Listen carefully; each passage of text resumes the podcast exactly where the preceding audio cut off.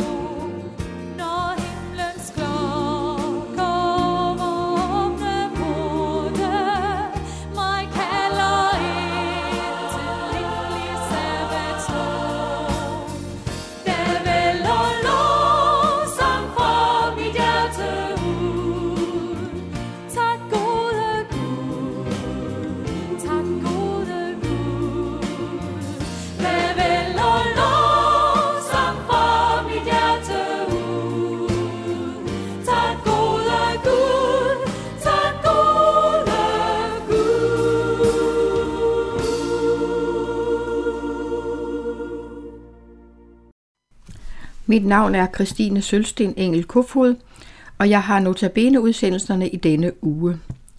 Vi har netop lyttet til sangen O Store Gud. Denne uges emne er overgangen fra livet til døden og fra døden til evigt liv. I dag skal vi høre om den rige mand og Lazarus.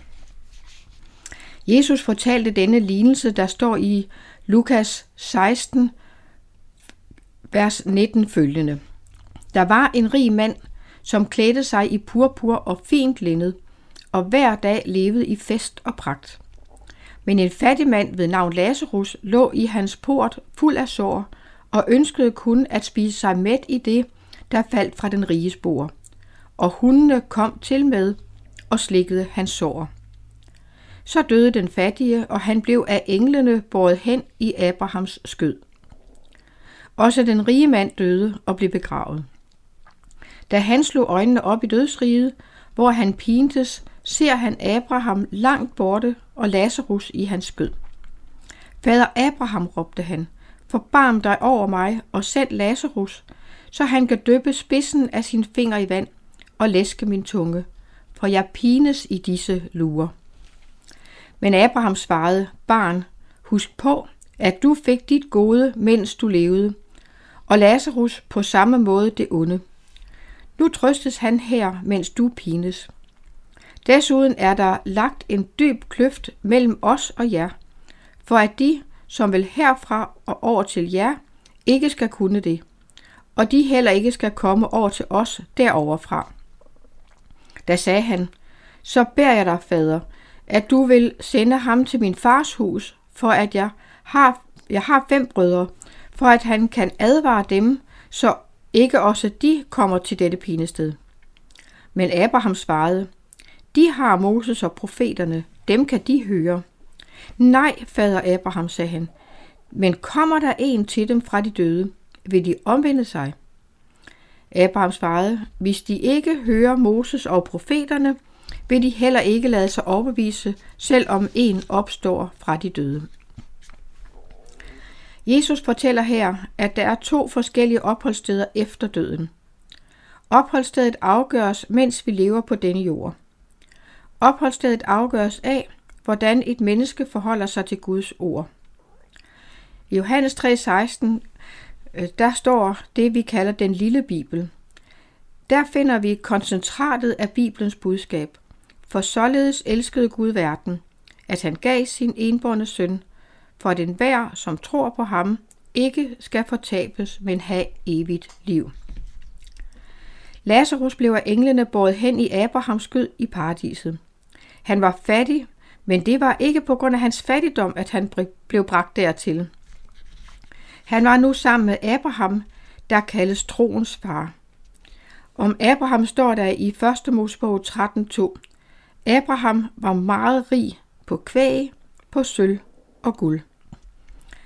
Abraham havde været meget rig på jordisk gods, mens han levede, så det var ikke et spørgsmål om at være rig eller fattig på jordisk gods, der var afgørende for opholdsstedet. Om Abraham står der i 1. Mosebog 15.6. Abraham troede Herren, og han regnede ham det til retfærdighed.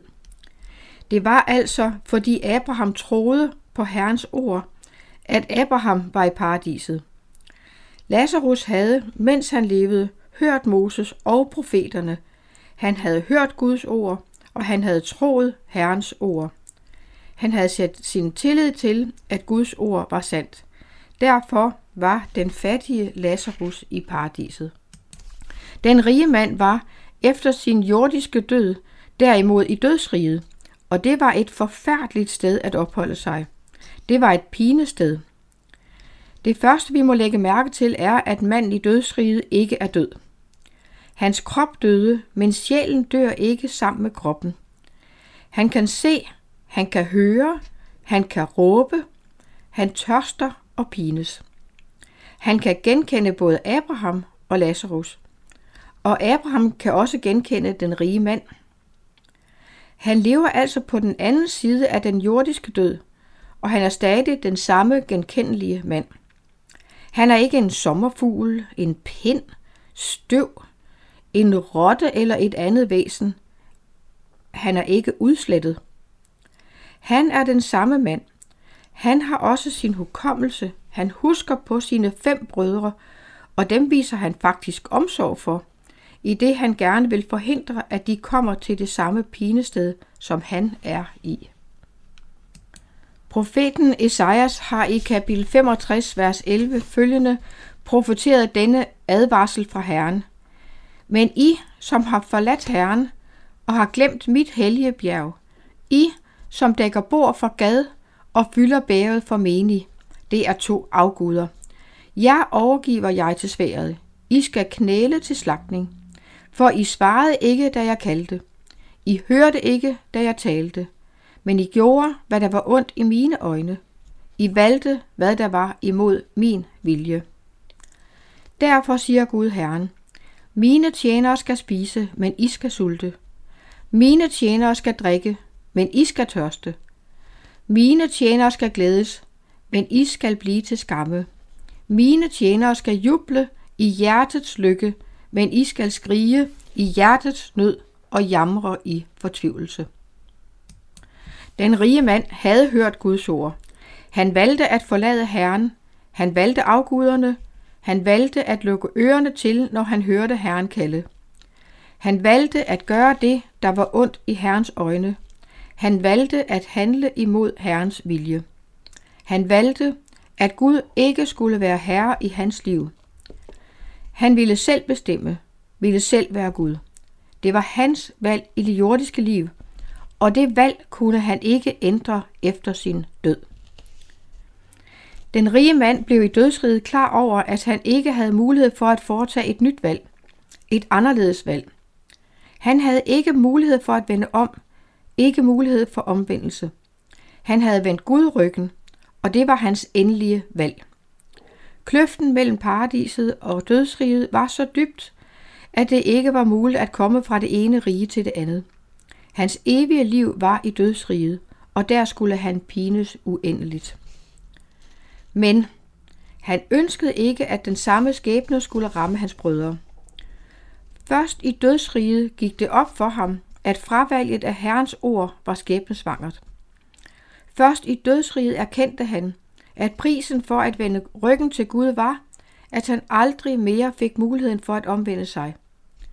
Det måtte ikke ske for hans brødre.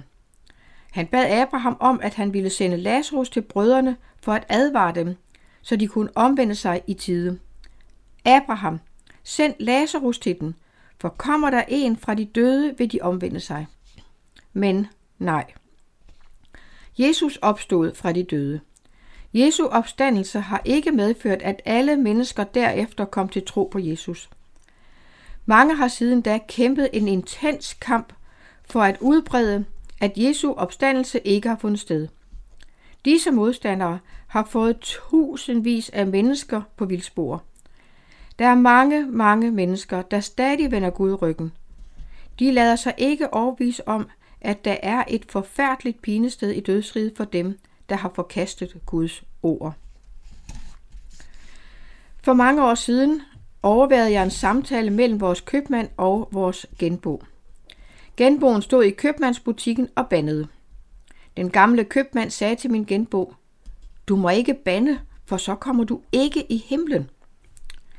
Min genbo svarede mundret tilbage. Nu skal du høre, her købmand. Jeg ønsker slet ikke at komme i himlen. For der er ingen af mine venner, som skal dertil.